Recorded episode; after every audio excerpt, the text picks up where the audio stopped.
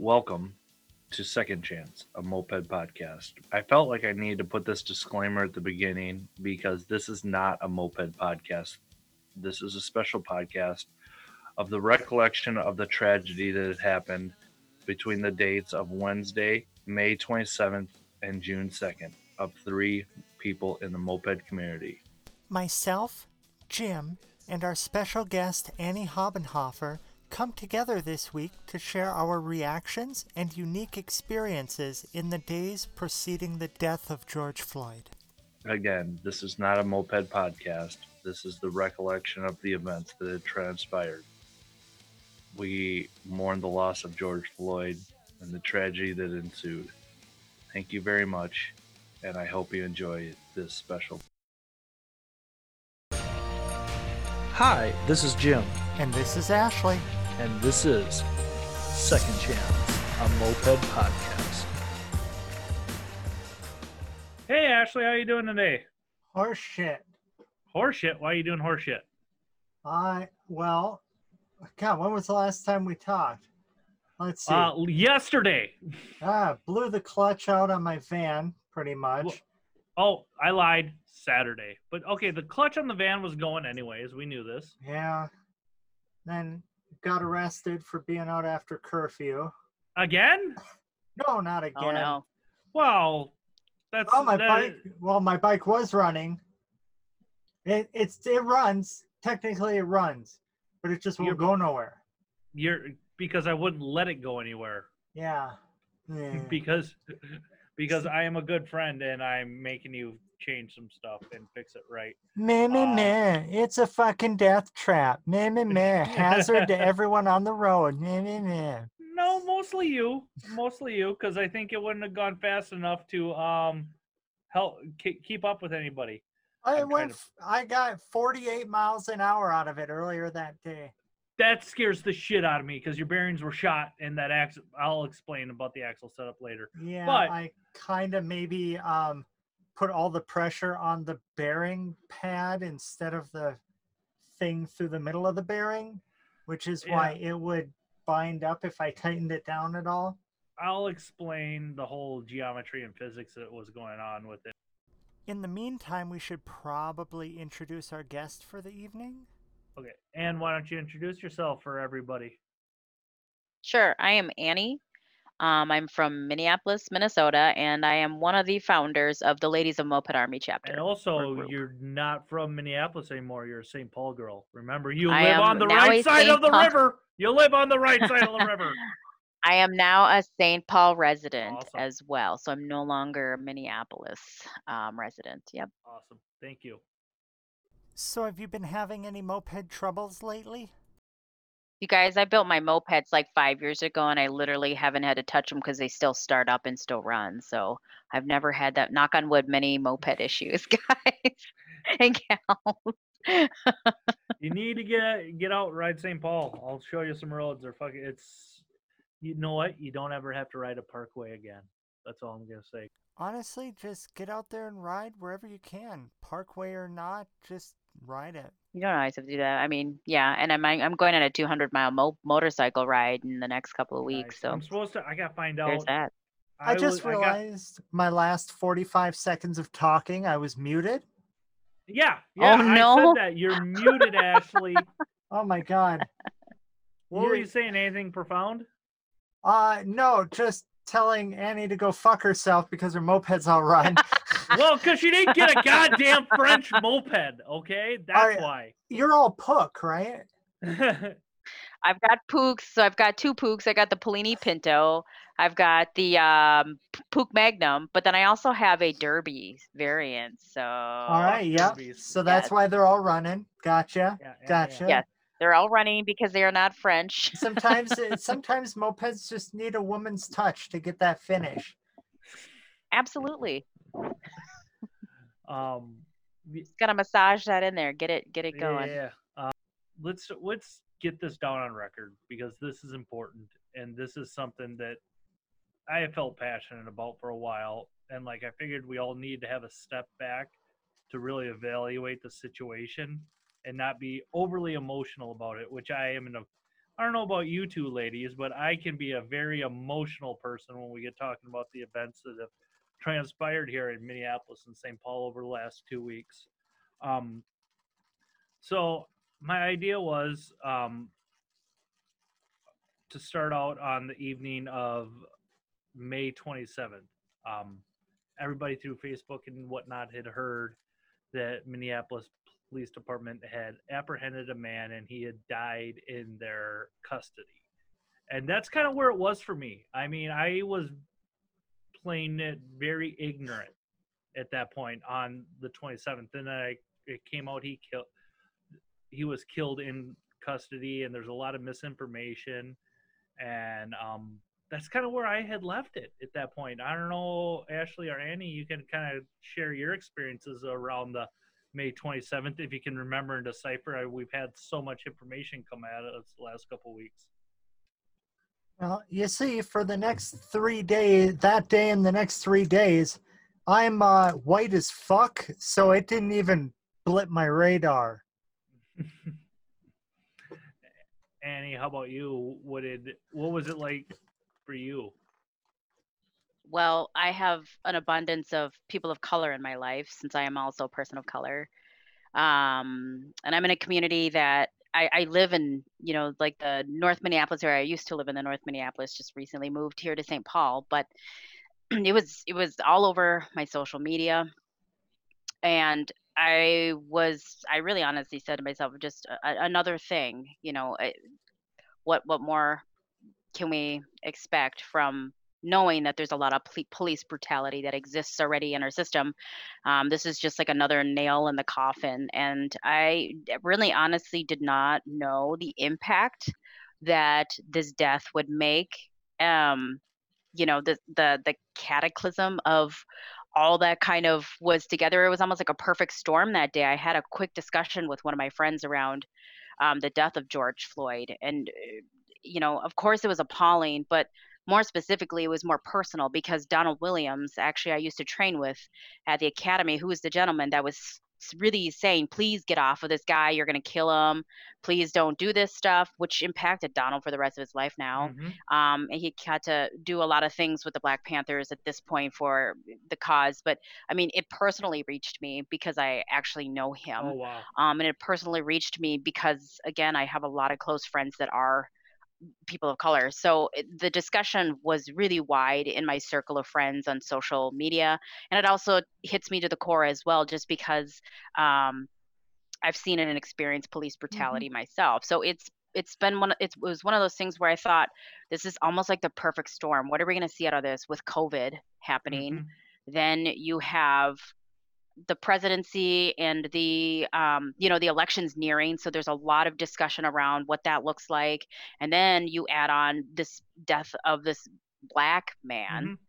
in minneapolis you know in an actually what uh, un, unfortunately low known fact that minnesota is a very low state when it comes to racial segregation. Um, yeah yeah. Well and for a lot, and Annie, I don't know about you, and Ashley knows this. Like, and I don't, I I, I feel weird about throwing this out because I mean, her and I still talk. My ex-wife is black, and mm-hmm. I've felt one percent of racial discrimination when her and I would walk certain places and hold hands. One mm-hmm. That's the most. I am mm-hmm. a token white guy. Like I mm-hmm. have experienced things I should have been in trouble if I wouldn't have been white. I'll be the first one to admit that. I have felt white privilege because of that. Um, so mm-hmm. like, I get very passionate about things, but I know I go back and forth. When I say it's not my fight, it is a human fight, but I I I I, I tread lightly in this whole subject um, because mm-hmm, I am mm-hmm. not the minority by any means.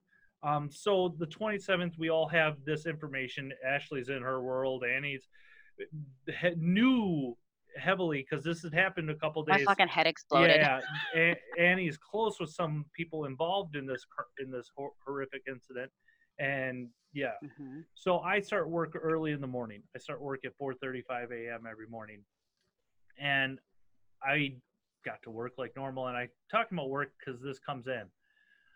I heard somebody in the warehouse on the roof. I was like, who the and we work in kind of a not so, so rough anymore, but in uh right on University in St. Paul.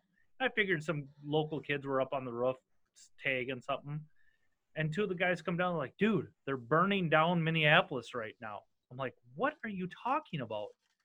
And that was kind of about it. And Ashley, had you at once the first fires had started, had anything impacted you at that point, or on the it would have been the 28th so thursday it would have been thursday We live right off the parkway, so we're so goddamn close to everything. You know, we're just right up Hiawatha that about 3 a.m. that morning, we could just smell burning building. And it just Mm. smelled like burning buildings all day. We're like, all right, so some shit's going down. Uh, that AutoZone that burnt down, I was like friends with everybody in that store. You know, like that's where I went for all my parts, all my stuff. White people, first world problems. I know. But like I was very close to it. And it still took another day or so before I'm like, yeah, maybe this is going to be a thing for a while. Because, you know, uh, protests over like three or four days are really unprecedented in Minnesota.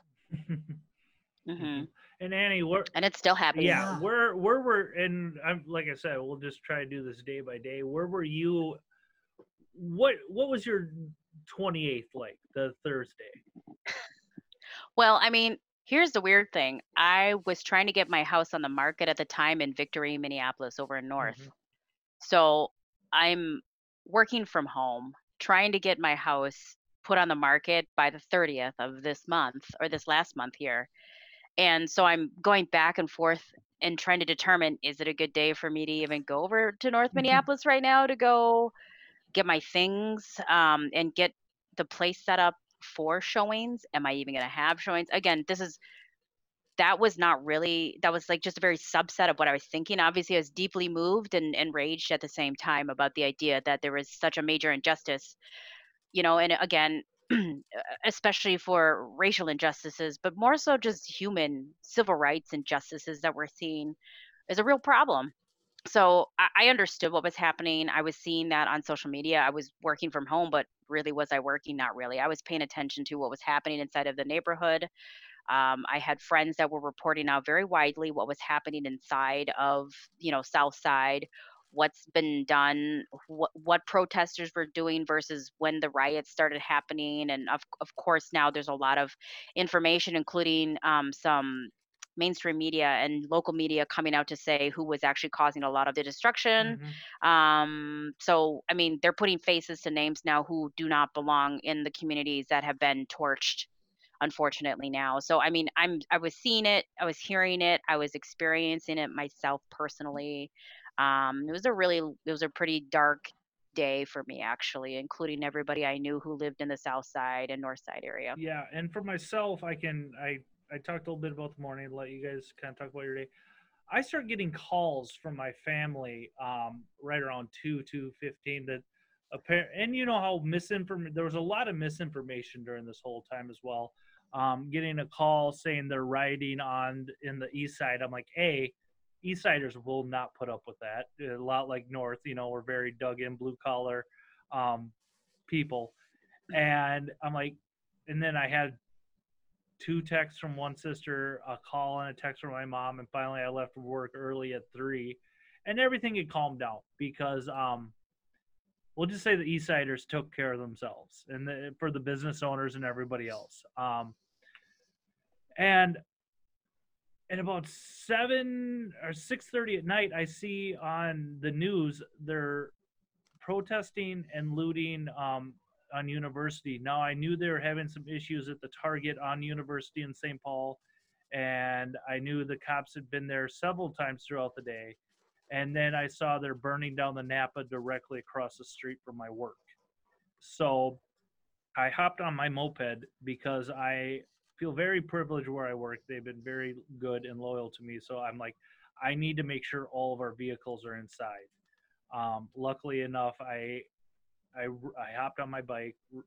I was lane splitting, doing everything that you shouldn't be doing on a moped, just to get up there, and it was like a fucking war zone. Like the sky was orange and black. You couldn't breathe. And I, again, I come through the eyes of a kid who grew up in southern Minnesota, like I small town Mhm. kid, and I don't get terrified or fearful at much, but I was like, I don't fucking need to be here right now. So I cut up near work, saw all the vehicles were in the building, um, asked some people gently to leave our property, otherwise the cops would be called. I knew it wasn't going to do anything because the cops were already there, but um, turned turned down the some back streets and saw people looting the SA right next to my work, and I want and I became so angry at that point.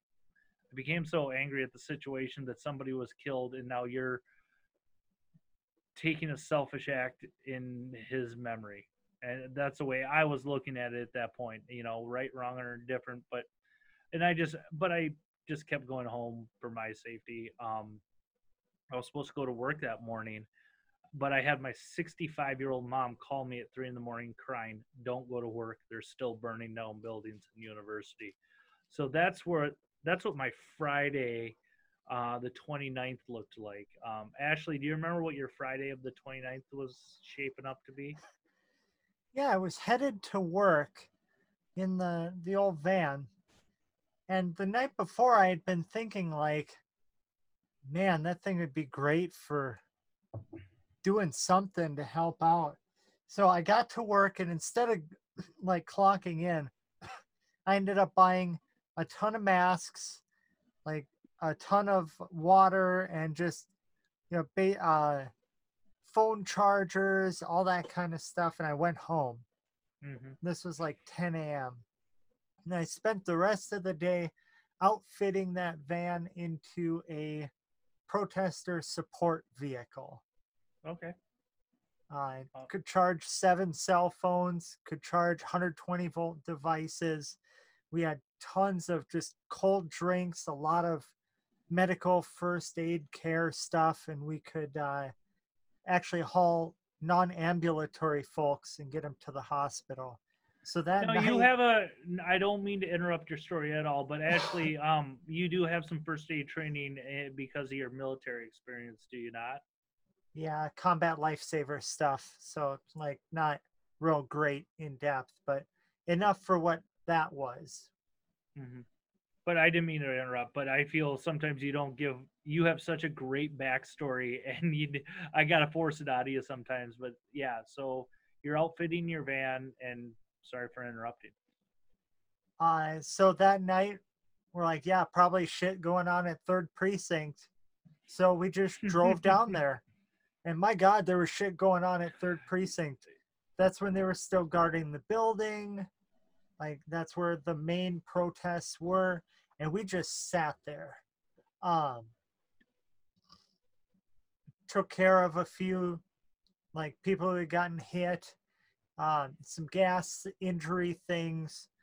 Uh, one of the things that I'm super proud of because it's so oddly, weirdly dorky but useful was uh, uh, air, an air compressor, like a tank of compressed Mhm. air. Mm-hmm. And if uh, tear gas hit, we could hit that and positively pressure the inside of the van so no tear gas could get in. oh that's good. But I'd like I'm I'm putsy. I like screwing with stuff. I'm geeky. I like inventing different weird things. So that like we were pretty well prepared out there, I think. And like we got hit with marker rounds and stuff. Ended up that first night just really getting our feet wet and uh, that was before any of the riot gear or anything came out. mhm. So it was just yeah. yeah. Annie, what was your uh, Friday night like? I was throwing money at every single cause possible because of the communities being burned down. I mean, whatever happened, they targeted all the minority communities that were the most vulnerable, and all of a sudden their resources completely disappeared. Mhm. And also for the cause, for the sake of supporting all the protesting, I just started throwing money and donating as much as I can for the cause. Um, you know, and I was debating should I go down there, should I not? What would that look like right now you know is you know what what's my purpose if i went you know i want to be thoughtful of how i utilize my time and my space and my energy to support a cause and so i just really wanted to be active the way i felt was the most appropriate at the time and since i was still trying to figure out how am i going to get my house on the market because I mean, my realtor was she was just saying, "Yep, we're still going live." I was like, mm-hmm. "Well, fuck, what am I going to do?" And so there was a huge debate around whether or not I leave downtown St. Paul. Lunds was getting boarded up. They were saying the riots and the destruction, not the protesters, but all of this this problematic stuff is coming towards St. Mm-hmm. Paul, mm-hmm. like downtown St. Paul, because I live really close to the capital. So I was like, shit. So then, can I even get out of my neighborhood? what would that look like and if even if they came down here can i participate at that point or you know what is my what do i want to do to support the cause and the movement without getting caught up in violence and danger and other things and i know that's kind of a by proxy of this i'm not saying i, I wouldn't be willing to do that um, but I, again it was such a weird thing because i was asking you know friends and we were kind of polling each other like where where are we best suited to support the greater good here um you know and and since i was still trying to get my house on the fucking market yeah. it was kind of this weird it was such a weird conflicting thing internally for me to do this responsible adult thing mm-hmm. um, but also really want to go and, and support something that really matters to me as well um, and impacts everybody i know so that was my Friday night. And again, I was just really determining what was the best thing. And the best thing I could think of at that point was just throwing money at the best causes, the best places, you know, getting people to do essential runs for communities that just lost all their resources and spreading the word about you know what's actually happening inside of the twin cities for people that were outside of the twin cities because there's a lot of misinformation information still floating mm-hmm. around as to what they're ha- what's happening inside of the twin cities which were not even reflected accurately outside in the mainstream media so i was kind of a conduit and a facilitator of passing along information uh, passing along with donation points and facilitating how people could stay active in supporting their communities and also supporting their community in a way that helps the vulnerable communities that were left without resources. I can say so. for myself, I was trying to, and I was so, I per, like I said earlier in the podcast, I, I, I'm very conflicted with this um, mm-hmm. because it is it is our all of our fight but i'm still i'm still very bitter and jaded when it comes to actual protesting because i was a part of the iraq protest when we went to war back in 2001 and it scorned me so bad um so i i still feel this i i pray to the thing i pray and i hope to the thing i hope to that positive change comes from this because um, but I, I'm there. I go getting on a totally sidetrack of it. Um, so we're all kind of doing our individual things uh, the Friday night. P.S. Um, Friday afternoon, I bought two more mopeds, not to totally make it. so, I two things about what you said, Annie. I literally any way of helping is helping. Mm-hmm. So mm-hmm. by throwing out throwing some money out there what you could and sharing it around and trying to get things where they needed to be, that's absolutely part of the solution. Even if you can't be out on there out there on the ground, you're part of the logistics, you're part of the the important folks behind the scenes. hmm I appreciate that because I I really struggled with you know where can I best help at this time mm-hmm. with what I'm doing and what I you know what's required of me. And so I thought that was a good place to start at least. Absolutely. And I love that about you that you're Yeah. you you feel like you c- you should be doing even more when you've done more than a lot of folks actually You did. you adulted the fuck out of it, is what you did, Annie. Because I mean, I tried. the 'cause- other the other part of your uh the other point I wanted to make sure to drive home from what you were saying was the difference between the looters and the protesters and Mhm. you you said it very well um and there you know at, at work and stuff there and online there've been a lot of uh, interchangeability in those two words where they're not due. So thank you for that Right. as well. hmm And I appreciate though, and it speaks loudly of you, Ashley, that you just went down there just to help anybody that was around, and you did utilize your skills and the things that you are most proud of to really do and help support your community where they do need that help as well. So I love how active you are Thank you. on the ground. That's awesome. So we'll jump to um, Saturday the 28th. Now I woke up um, and went to my. I have got a local coffee shop I go to every morning, um, especially now that they're back open after Rona hit. And I don't know about you two ladies, but anybody you interacted with, I've been to a lot of funerals in my life, and it was almost like we were all all mourning a loss.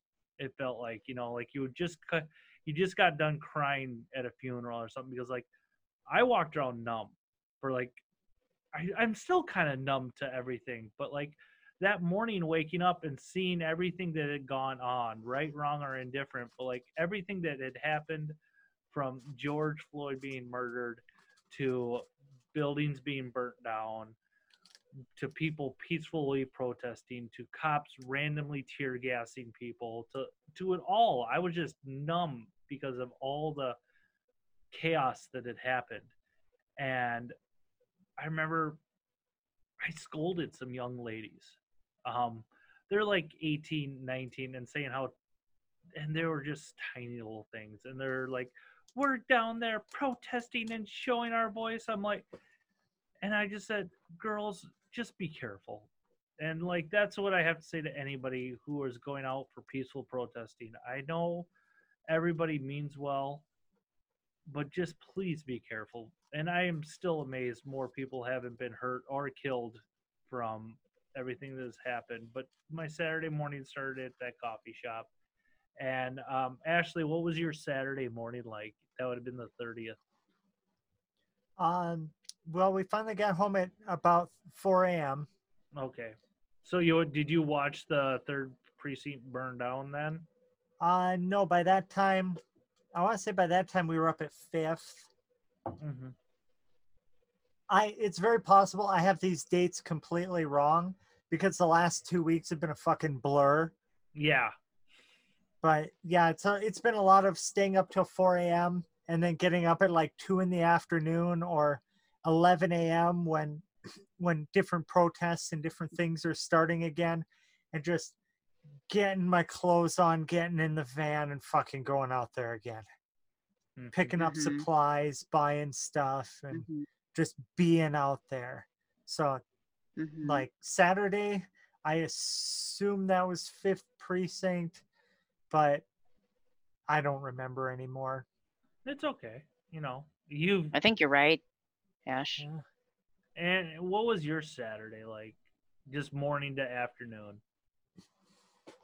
Fuck, I don't remember much. Let me think though. Saturday was the day my house went on the market. It sold. Awesome. Damn. In- It so it sold first day. Uh, got three offers. Well, they backed out. The original offer backed out. Mhm. The people I was picking to be in that neighborhood backed out. Took another offer just this last week here, or just mm, yesterday. So all is well for the adulting aspect of that weird thing. But driving past my house, my old house in my my old neighborhood off of Penn and off of Dowling, okay. I saw the gas station on the corner in Rubbles, and that gutted me a little bit. The impact personally, because of it being the only gas station in that neighborhood for them, that resource was completely taken away, mm-hmm. which is wildly upsetting. The Super USA that was over off of Dowling as well was, I think, also caught up with some damage, which is wildly upsetting too, because that was just like the hot spot for that neighborhood to be a community Mhm. and you know talk or even do what it is that they want to do there buy their stuff hang out it was like a big hangout spot it really was like i just saw cars there all the time and unfortunately those resources disappeared so i was really gutted about that and i started to get really angry about the idea that there were people out there that were willing to hurt you know these communities the vulnerable communities anybody's or people's communities that really needed those resources and i guess i want to refrain from continually using the minority groups because i'm i'm a i'm a person of color and and i think also we can recognize that minority is a classist term Mhm. maybe even almost slightly racist term but um, I, I just I just think that and we could we could hypothesize and, and talk about that semantic all day but uh, besides that I just find I found I was very gutted and very mm, like sad and frustrated about the circumstances despite you know some of my personal life not changing Mhm. you know there was good things that were happening for me but the outcome of our community the neighborhood what's happening in minneapolis and how we're in national news and people are texting me are you okay? How are you checking in? What are what are things like in your area? You know it's it was it was it is traumatic. I think everybody's kind of feeling the trauma here from how our communities were totally ripped apart um, and how much it's impacted people. And i'm more moved over the idea though that his george floyd's human loss is just such a bigger sum of loss Mhm. than buildings. However, again, we could go into politics or just thoughts around who gains who gains who stands to gain during a pandemic, who stands to gain from these communities now having to deal with rebuilding insurance rates, cost of living affected and impacted. Can, we don't have to go there, but I'm just saying, like, all of that hits me, and I think about that from a holistic approach, from uh, everything, and it's really devastating to me. And um, I, I couldn't sleep. I Mhm. mean, I, I at that point I was just really exhausted, and so the only thing I could think of doing to slightly cheer me up was go to the record store. So I went over to my favorite record store and I grabbed some records and came back. I'm gonna have to show you a better. I'm gonna have to show you a better record store on the east side one of these days.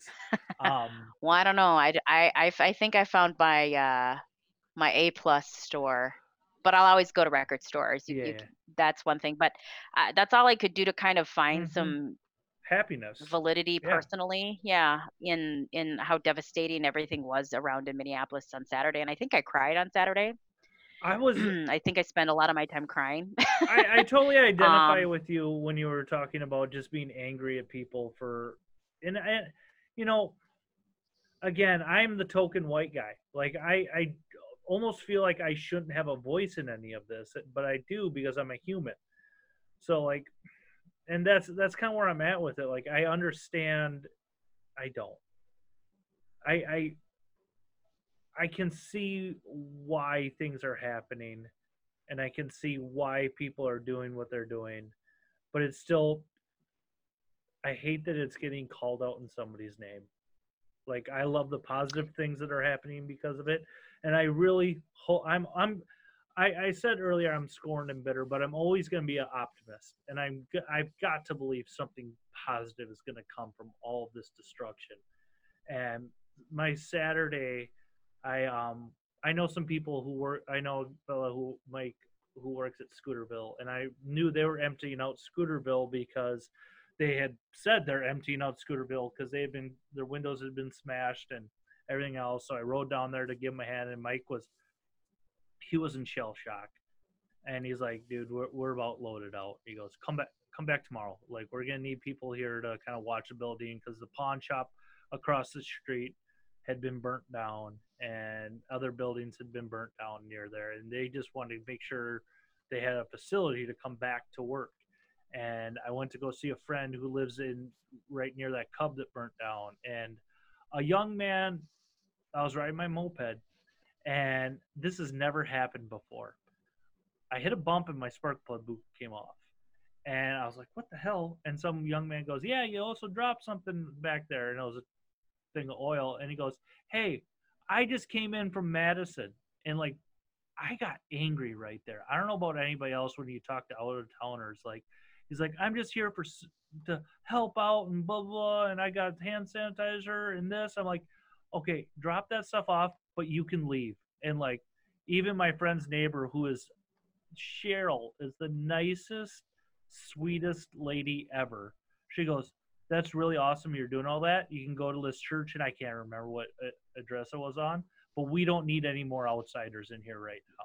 Please leave. And that's, I think that started to become the sentiment on Saturday that, at least from the some of the people I was talking with, and I'll let Ash, Ashley speaking to Annie, like, was that kind of your feeling too? Like, I don't want these outsiders in here anymore because I felt like the people in the city were the peaceful ones and the outsiders were here to d- cause destruction. And, I don't know. Ash, go ahead and speak. Oh, I don't know that I got anything to say. Uh, was it was it around that time that the out of towners were starting to be pegged as the problem ones? I th- I don't I don't know. Is I think I think I maybe saw an article saying I and again my timelines are even messed up. I think I might have saw that article that like all the all the problem people in St. Paul were out of town people. Blah blah. I don't know. Eh, Did you run into that yourself at all, Anne? At some point? Yeah, I mean, yeah. Um, I went to protest on Sunday actually. Okay. So on the 31st, Yeah. I went to protest. We were at the state capitol. Mhm. So I, I met up with a couple friends and we walked over there since I live really close to the Capitol. And um, I mean, honestly, St. Paul downtown was dead silent. It was It was quiet. eerie, wasn't there it? was no activity. It was eerily quiet, and all I saw were National Guard tanks Mhm. roaming around the streets at that point. But I went to protest on Sunday.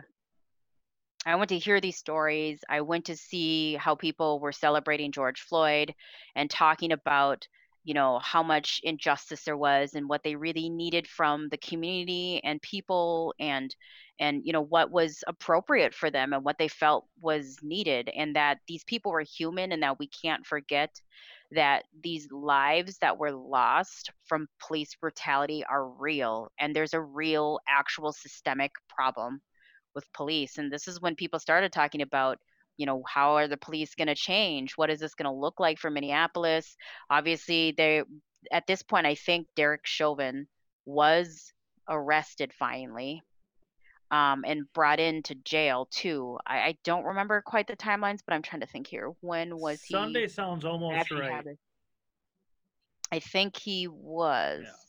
But again though, there was a lot of there was a lot of stuff, you know, that was being told directly by my neighbors who live over north that white supremacists were in like infiltrating in our areas. There was a lot of outside state non-plated vehicles that were roaming the Mhm. streets. They didn't know if they were out of towners. They didn't know if they were federals. They didn't know if they were unregistered police cars, you know, to kind of create, you know, fuss around the curfew that was being instilled on that weekend.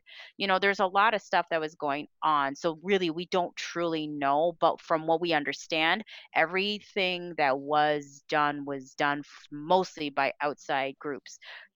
I mean, there's been discussion already around why would the, their own community destroy what is in their community. These people were friends and neighbors and family. Mhm. They wouldn't do those things. So I think there was other people who didn't care about any of these communities come in and, and just try to create chaos and destruction. Yeah. And I I firmly believe that is the case. And sure, there was looting and other things, but this is a bigger looting to me and this rioting to me. And I'm not going to quote Martin Luther King. This is just not a mm-hmm. place for that. And I and I understand those things, but I mean those really are responses to how much these people. Well, first of all, maybe people think it's taking advantage, but it's maybe just surviving you know, because at this point, some of these communities were taken down. They had no resources. A lot of this is out of survival, you know, and I can imagine, you know, people are taking essentials versus shoes, that's different. But I mean, people are going to take advantage. And we could get into a big talk about systemic oppression and uh, that how that hits economically and what the pandemic has done and how desperate and Mhm. starving and, and how much people need to eat and need to do things in order to make money for themselves to pay for whatever it is that they want to do in their lives. So I'm not here to judge Yeah. that. I'm not here to make that many comments on it, but there is an underlying premise to all of that. And I don't think it's just that they're just doing it just because they're quote animals that I've seen people say. There's a, a, a such a deeper thing that happens that I can't explain, but I know exists most likely hmm that happens. And this is the byproduct of all of that the frustration, the anger, the grief, the whatever. So, I mean, I was feeling all that. And by Sunday, when I was protesting and hearing people's stories, I, um, I was so emotionally exhausted Yeah. and I was just so, um, just just so sad about the circumstances and all I wanted to see was justice for George Floyd and every other person who had dealt with police brutality or were murdered without unanswers or you know unanswered um, sentencing from from those outcomes. So you know i mean we can take example justine who was you know that white woman, white woman down in south minneapolis that was shot by the somali cop who actually got 12 and a half years and her family got paid out the biggest settlement in in history i think for minneapolis area and i actually personally knew her. Okay. so she and i worked together on some dog stuff because i'm an animal behavior consultant. So she actually contacted my group my um my dog behavior group Mhm. and i actually was one of the people that started working with her pretty deeply on some dogs that she brought over from a different country wow. so her and i worked together really closely and we were becoming personal friends Yeah. so it was a really crazy thing to think that she was just there one day and not so um, that was devastating but again the guy is in jail he was arrested in jail charges pressed no, no rioting around that you know it, it was a done deal for him and they got a settlement but are we going to see that for george floyd we haven't yet Well, and for my my understanding, I've had some family friends that were police, and I've talked to them. Like some of the reason, and I'm not defending anything, anyone who wants to get mad or judge or whatever. They cannot arrest cops right away. There's a whole different set of rules for police officers. So that is why they were not charged and arrested immediately within 24 hours. They literally live by a different set of rules right, wrong, or indifferent, but that is my, what I've been told. And like I, I'm not gonna put out any numbers what the rules are because I will misquote it and fuck it up. And I'm not here to give any misinformation that I don't have. But like, we'll just keep talking about Sunday and our experiences here. Ashley, well, do you kind of remember your Sunday at that point? Um, I know I remember the curfew getting installed on Sunday. What what was your Sunday like for you, Ashley? Okay, so that's when the curfew got installed. I want to say it was. i thought it was Saturday. Was it saturday Saturday? I okay. Saturday or Sunday. hmm Because I remember a bullhorn that day, something about it's 8 p.m. curfew, you're all under arrest. And then they all started moving forward, but people started throwing uh, the gas cans back. So they oh, wow. eventually retreated back. Um, uh, yeah, everything is just kind of a kind of a blur. We just, you know, we didn't pl- really plan ahead. We didn't really, um, you know, we just where is everything? Where do we gotta be? And we weren't expecting anything. We didn't really have a plan. We just went at it as we as we were there. Um, that yeah, it was further into the week. We just we started Yeah. doing donation runs and stuff, but yeah, it was. Uh, and at the, I guess I haven't really talked about feelings or anything about it, um, about it yet. The I am so far removed from the institutional and just lifestyle racism that we're all protesting against that I didn't know how to feel. I knew that these folks out there protesting were on the right side and I wanted to help them out any way I could. But like I've got when it comes down to it, I have no skin in this game. Literally, this uh this isn't my fight. This it's not going to be me who wins in the end of you know once all of this it's not going to be my life that changes it's it's not my culture that i'm fighting for here so I really don't have much for for for deep uh, nuanced feelings about this. Uh, for myself and my husband, it's it's merely right and wrong, mm-hmm. and just on that very general level. And that's understandable. I mean, I don't think you have to have. I mean, it's better that you have feelings about supporting somebody that you cared enough to go out and support people who have the voice or want to use their voice at this time. I think that's really important. Um, that you were there just to just to take the back seat because you don't necessarily have to have a voice loudly, but your voice was just helping others project theirs. And I think that's important. You were there just to support the cause, make sure people were cared for, mm-hmm. Um, and had the abilities to continue to press their voices forward. So I think that's really important. Thank you. So I, I, I don't just because you may not have like personal feelings and because for me i rolled off of covid racism um you know for, as being an asian but i'm asian american so it's such a weird catch 22 all my entire fucking life mm-hmm.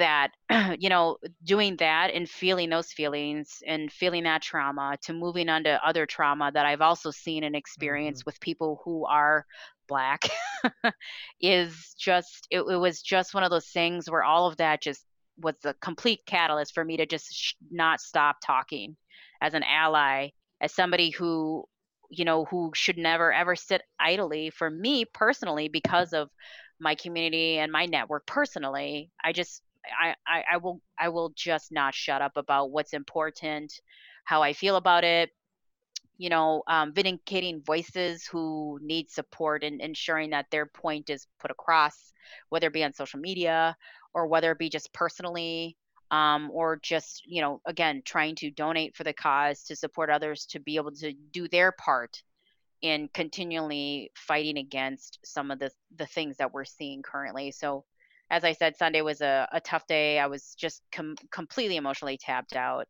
um, but i've still i've even just now i feel really revitalized and i still haven't shut up so no i'm just going to continually keep saying my piece yeah about how I feel, and including Pride Month mm-hmm. this month. Yeah, I'm still going to be pressing on Pride stuff, transgender issues, LGBTQ, anything. And of course, we're hearing now from that, which is such a, a big intersection of uh, Black rights and, and gay rights, is transgender women being killed during this time of protesting.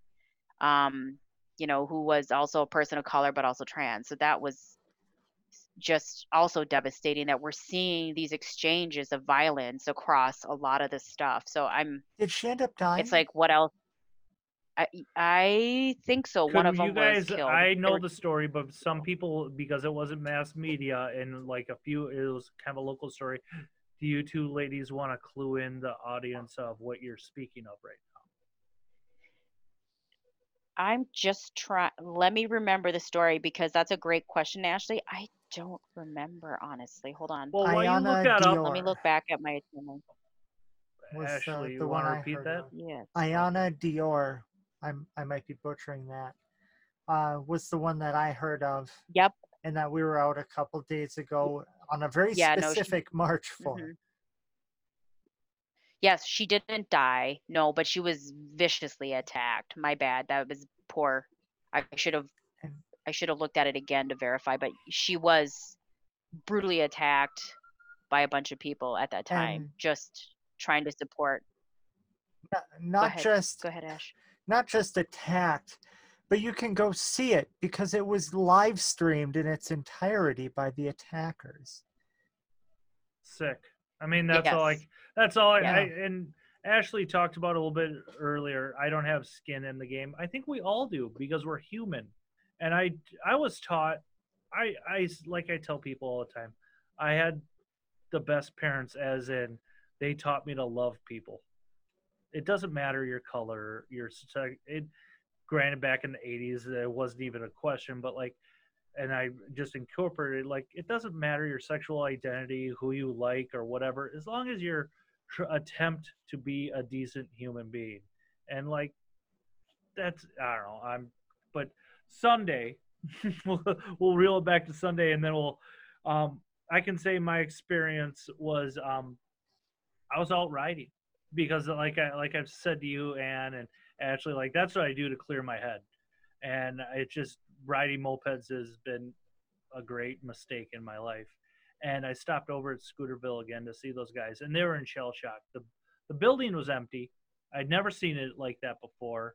Um, we just kind of BS for a few hours, and I'm like, well, I better get going home. I go to get home, and I go to cross the Franklin Bridge.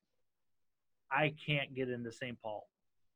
Um, the cops barricaded. I'm like, I live in St. Paul. They're like, we don't care. So I just start heading south. I finally two to I. It doesn't matter. I like two or three bridges later. I finally got to a bridge, and I said to a cop, "I live in I and I know everybody's gun trigger happy. I go, I'm going to my wallet right now, and I'm pulling my wallet out to show you I live in St. Paul. Please let. And finally, an officer let me pass. Um, that made it for some reason that that right there made it really real for me. Like these authority figures have the ability to say I can't go home. White privilege, yum. But well, you did get to go home. I did get to go home, and that, and I almost you didn't I, get shot reaching for your wallet. So mm-hmm, yeah, yeah, yeah. And like I said earlier in the in the podcast, I know I have been treated fairly because of the color of my skin. I mean, and that's a fact.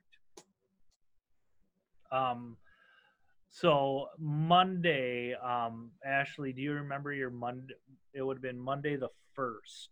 You were. It was just another day of trying to supply the brat the converted brat mobile, or what was your Monday like? That one of those weekdays we went out and we by that time we were hooked up with a whole bunch of different teams whether it be medic teams or supply teams running. And we got a list of what was desperately desperately needed that other folks weren't thinking of. And we went way out into one of the um, one of the like third ring suburb walmarts and we've got photos where we filled a cart up eight feet high. And our friends all pitched in and we ended up with $700 worth of merch. Oh wow. Just household stuff. And we brought it down to to ground zero there mm-hmm. where like annie was saying they no longer have a target. They no longer have a cub. They no longer have a gas station and they no mm-hmm. longer have buses to get to any of the other ones yeah and uh, not to interrupt you ashley yep. but um, for those who outside of Minneapolis, St. Paul, they had shut down public transit at this point. What day was that? Thursday they shut down the buses and trains? Yeah, it was pretty early on. It was Thursday or Friday, and nothing was running. Mm-hmm. Um, sorry, Ashley. Keep. Yeah, that. Yeah. I want to say most of that day was spent um, just hauling folks around, getting supplies where they needed to be because we could we can hold a lot, and we were actually responding on our phones. Mm-hmm. Um, towards the evening it got more into just dispatch stuff but yeah just staying busy getting stuff where it needed to be and getting people where they needed to be but yeah um, like i keep saying everything's just kind of a blur if the days didn't blend together with covid they sure blended together with all of this yes it did and it doesn't help too when that happens. It really kind of is a trauma response. There is just so much that is going on that your nervous system and your brain actually cannot re- retain and maintain some semblance of normalcy inside of it. So just remember, some people don't ra- actually actualize which is what a what a what a phrase annie but they don't actually recognize that what they're experiencing is actually trauma mm-hmm. So people got to be kind to themselves. And I mean, that's part of it too. Like, as if COVID wasn't trauma enough, now we have the biggest protests in United history recently. Mm-hmm. Um, not just United States, but the globe as well. Mm-hmm. So we had 14 or 18 countries or something like that that was also protesting for George Floyd, which was just a phenomenal um, kind of note to know how much this changed history. and every single state, Yeah. Yes, all 50 states. which I I So- can't I can't imagine that COVID didn't come into this a little bit. There's kind of this powder keg. I feel- Exactly. Nobody had really been out of their house since February. Everyone's been super locked down and just kind of feeling uh, feeling like they're stuck in a lot of places. And then the weather started getting nice and you're still stuck.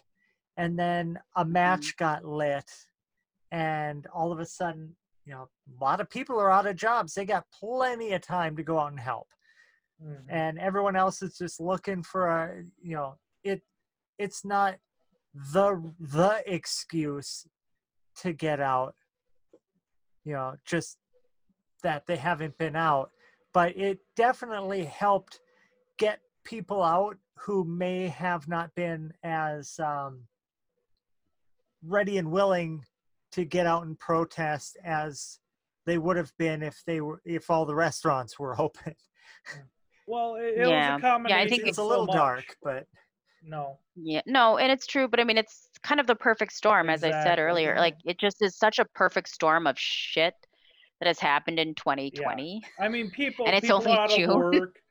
Um, people are Yeah. stuck in the house because of COVID, and I I don't think there's anything wrong with recognizing that like there's all these other factors going into these protests because yeah, but um, mon- so Annie, what was your Monday like on the first? Do you remember? I it's all very blurry. Yeah. That's why I'm like, we okay. If we're gonna do this podcast this style, we have to do it now before we all forget what the hell's happened. Well, I mean, even even now, it's hard to think of, but that's again, that's based on how much impact Mhm. this entire thing has taken on everybody in general, and then COVID to add on to that. But my Monday was I worked. I had to go to work, Mhm. so I work in corporate healthcare, and I am to pretend like everything is fine in my personal life, the city I lived in wasn't set on fire. Um, people were protesting an extremely important because Mhm. and everybody that I knew and their mothers, because they were out of the job and because their um, jobs gave them personal freedom to go and do that, which I'm sure mine would have too, but I'm new. So Mhm. it's like, yeah, I don't know where to draw the line on this. And I'm just, I, I don't want to get too political with my new boss just Yep. yet. So You're playing You it know, safe. I- You're playing it safe because you're working during COVID, and a lot of people can't say I that. am very extraordinarily privileged to be making money right Mhm. now. And so, again, also with that, I was like, well, if there's one thing I can do is since I do have a job, is to continue to donate, Yes. to continue to support, to act- reach into my work, which I'm very proud to work for because they actually took a very strong stance about George Floyd's death. They wrote about it. They have had major Mhm. discussions, and so it actually entered in my workplace as well. So I was I w- I had the ability to talk to a very diverse group of people about what's actually happening inside of the George Floyd death and police brutality and what's actually happening in Minneapolis um, on a very personal level um, and how it impacted everybody, even in my group, because we're not all from Minnesota. Mhm. Um, but you know, again, we're trying to pretend like everything's normal. We got to work and we got to do this thing. And I, I really probably did not get a lot of work done that Yeah. day. Um, but I was, I, I was happy to talk about it. I was happy to hear from people outside of me, inside of my work groups, talk about it. Um, and that's how deeply it impacted everybody is that we were talking about this on a global scale in my workplace, um, and how important it was for um, everybody. Yeah. So for me going to work on monday was really surreal because like i said um, businesses had been burnt all around me. And we had been it was a small miracle that if people the the destructors i don't want to call them looters i don't want to and i will not say they're protesters but the destructors the people who came in and broke down things if they knew and they want to cause true destruction they would have went to my work because of the chemicals we had there and because of the LP tanks outside and everything else, there would have been major issues.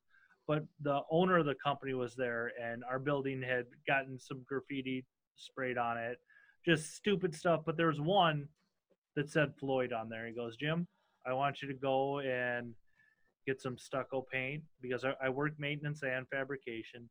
He goes, I want you to paint over everything except for the Floyd. We're going to leave that up for a while.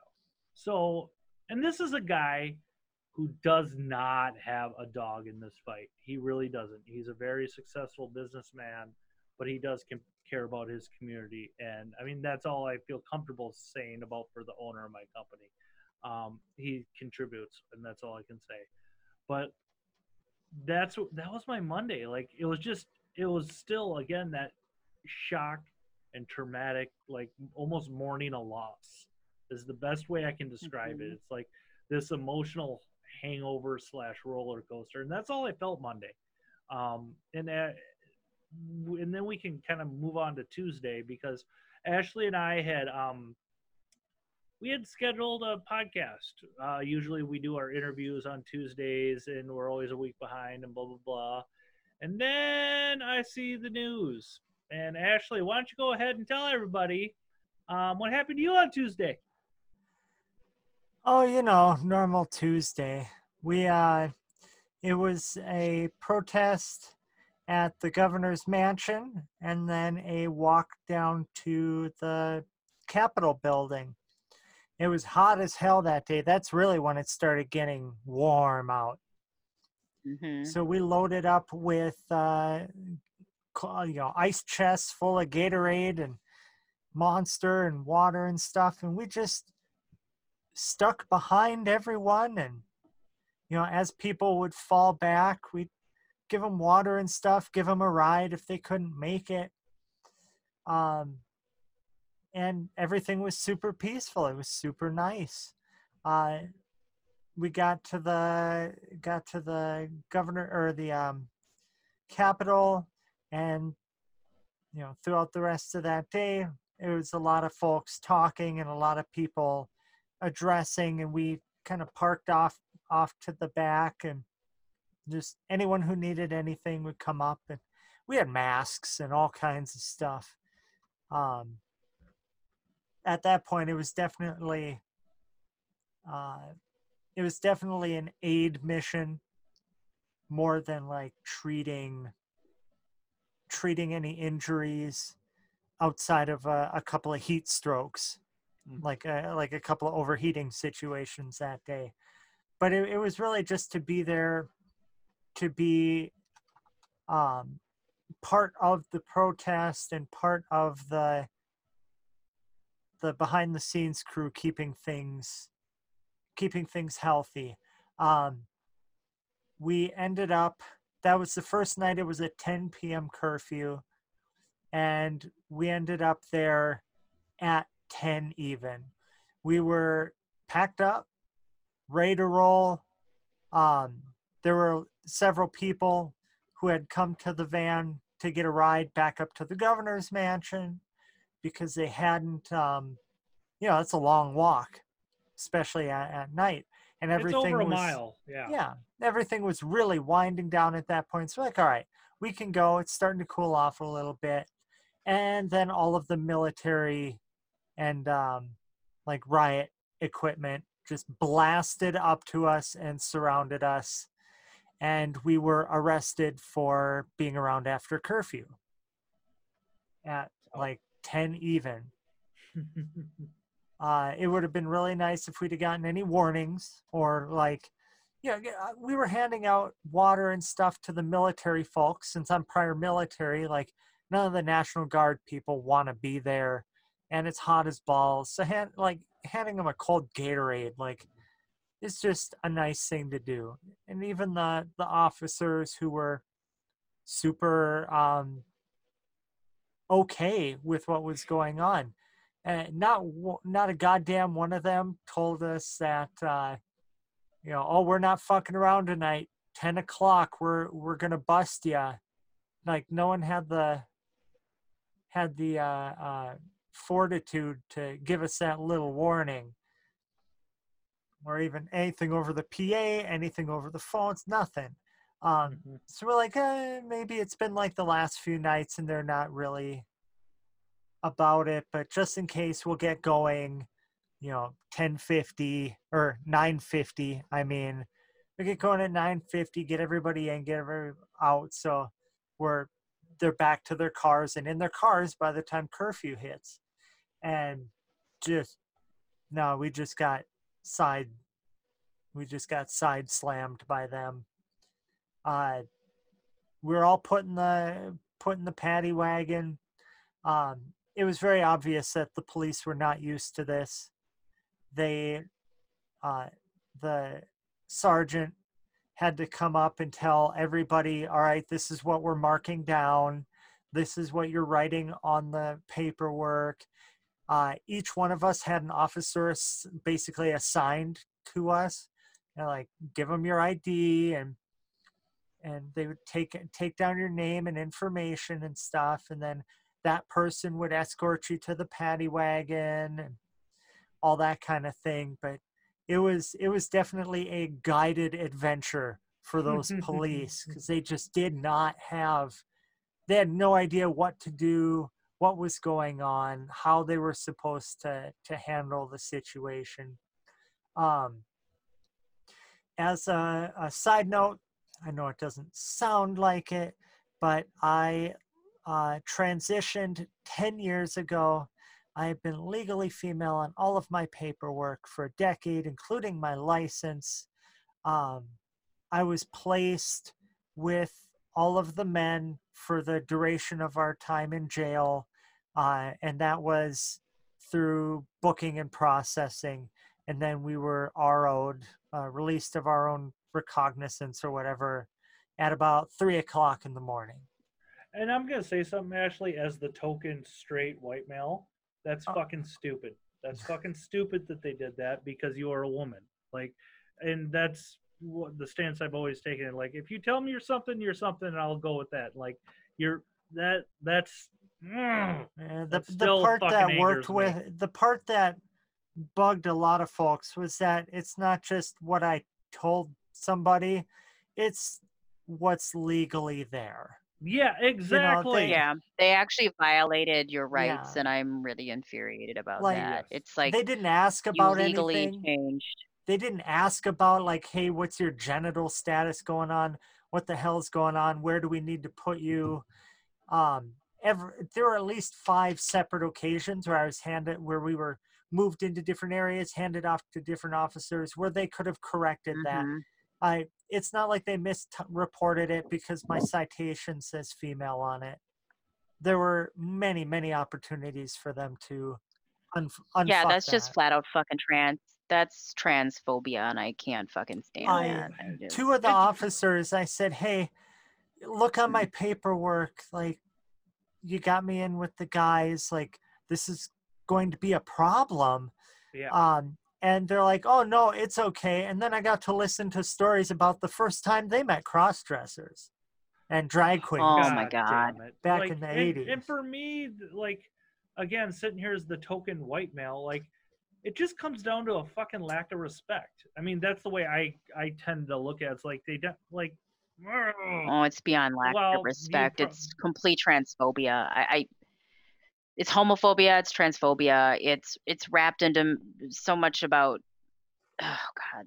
I'm not going to go off on this one. because we're. But I'm yeah, I'm vehemently against what they did and I think anybody with a soul or like with like a res- respect for human beings and their lives is pissed off for that. Like that's it comes down to well respect. legally Yeah.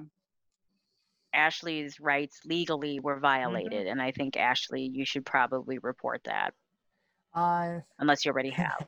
we have retained a private lawyer who has made an official complaint and uh, you know we're going to see what happens at arraignment Mhm. because we got uh, you know uh, we got charged with a misdemeanor which was uh, um, uh, being out after curfew violating a, a government emergency order i think is what it said um, a misdemeanor is the absolute minimum they can charge you with and get you off the street and arrest you.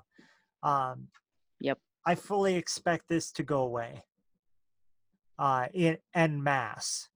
Mhm. Uh, but we'll see what happens at arraignment. I know we're part of an arrestee group now.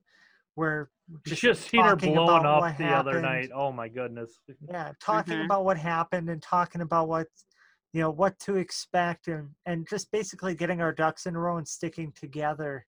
Um, Yep. And we we fully expect to have either all of these things plead pled down to a traffic ticket like as a group or just Mhm. dismissed outright. There's many states that are just not prosecuting. hmm hmm I know I know the DA does not want to have 200 extra Mhm. trials. I know they don't want to have that. hmm So we're But- just we're just hoping they do the right thing and the you know the governor does his blessing and is like get the fuck out of my jail system and don't come back. Right. You know, like a like a human. Yeah. hmm Um, so that's kind of where I wanted to wrap this up. Was you know Ashley's last experience. I mean, we've all continued on since the second, but um, just oh, they they impounded the van. they did. that's ooh that's what got me i was i begged them to close the windows lock the doors put everything in there take it out of gear when they put it up. And you know what? I'm so goddamn white and blonde that they're like oh yeah no problem. Hey you want to tell us a little bit about your van? As they're like practically curb stomping the only poc in the group. Hmm. it's like, Yeah. God fucking damn it. But next morning we went, we paid $250 and I, I triumphantly drove my van out of the out of the Ramsey County impound and we were we were back doing missions that afternoon. Awesome. Keep, There you go. That's how you do and it. Keep up that good fight Keep there, on, Ashley. keep it on. Um, Annie, thank you for coming on. I want you to stick around after we close this up. But um, is there any? Not again. Not. Uh, I didn't want. I mean, I'm happy where everywhere where this whole thing went, and like, what are your final thoughts? I guess is my best. Is my is my lead out. I want to talk to the other side as well. There are good police officers out there mm-hmm. that are working in a system that actively discourages them from being good. Mhm. This whole recent thing about disbanding the Minneapolis police, which it's more nuanced than that it's not actually stopping the police force. Um, Right. It's not a abol. Right. Well, abolishing is really where people are getting misinformed. Yeah. I'm hoping. Anyway, sorry not to interrupt. you. no problem. No, I'm Ann, you're- hoping that all of this happening really gives them a chance to clean out and give those folks that there were there were plenty of folks that when we were in the lockup they'd pop open the door and go thank you guys for being out there. Thank you so much. And it's those officers and the ones who you know who were treating everyone nicely out there like yep we got a job to do. Thank you for being out here. Just play along and and you know you'll, we'll get you on your way. And you know that weren't rough that weren't troubling um those are the guys that that need to be in charge of setting the culture. This thin blue line garbage this uh, professional courtesy garbage it all needs to go uh, what jim was saying earlier about there's special rules for police officers being arrested there's special rules for their prosecution. Fuck that. They're just people like we are and they need to be held accountable. I must say uh, when my when my youngest brother committed suicide we had a talk with the officer who had to come and basically show basically like write down that he was dead and we're like man Mhm. this must be a mu- this must be fucking ridiculous for you because they make $15 an hour 16 bucks an hour to do this incredibly ridiculous stuff and you know going Mhm. from like that's got to be hard on a person to go from a suicide to a domestic violence to a drug thing to a, a traffic stop where you're getting spit on that's got to wear you down and destroy you as a person so quickly Yeah, they're only one person. Mhm. And that's the thing is that I'm shocked how people feel that we should police the way we are now, considering we're relying on individuals to take care of so many human and civil needs that it's impossible for them to be this. What we're asking for is like a superwoman and a superman. Mhm. And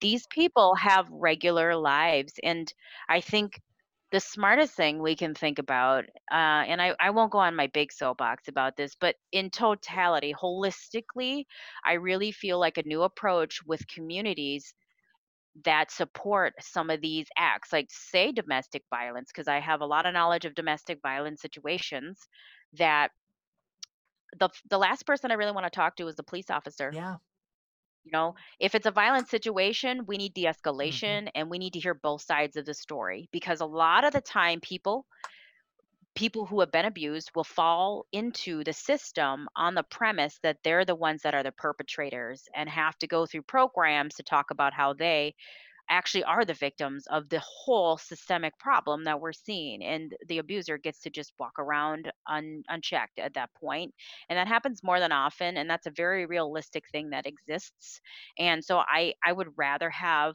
advocates domestic advocates answer first I, you know, and again, if it's a violent situation, it's one thing, but usually by the time the police come around, there is no violence because a lot of abusers tend to act normal to try to minimize and mitigate the purpose of them being there in the first place. So that's just an example. That's one that I clearly understand and know, and and it's it's not it's not uh, the response. It should not just fall on the responsibility of a single person. We should be utilizing our community resources to be able to support some of these efforts that these police are required to answer to because as ashley said i can't imagine Mhm. I, I just cannot imagine one person having to go from each of these things to manage this. It's like a social worker with a gun essentially was what we're asking them to be and we just don't have they don't have the capacity they haven't had the training and i sure as hell hope like they don't entirely have the mental capacity to be able to challenge and deal with all that. That sounds traumatic Mhm. highly stressful and it results to poor probably poor self-esteem and, and poor um, you know lots of trauma and, and unchecked things that might develop along the way for them that that don't help us as a society or community so I, think it's important that we look at how we change what policing looks like and I- I don't disagree or agree with a lot of the points right now. I'm still fact finding myself to understand and recognize what would be the most appropriate action right now. But I'm, um, you know, I'm inclined to believe that the policing now that we see is unreasonable, Mhm. is an unreasonable expectation for individuals. And um, the, the the way that we empower police right now isn't working clearly. Mhm. So that just needs to change. Mhm. Um, that was my short version. Sorry. No, no, and like I said, like I just it is what it is, and we all have a voice, and we all need to be heard. Um, and thank you so much for coming on the podcast, Ashley. Thank you so much for doing this and keeping up the good fight. Um, this is, you know, we'll end this with uh, Ashley. Just remember, in the world, this crazy world, mopeds are still dumb. Somehow, mopeds are still dumb.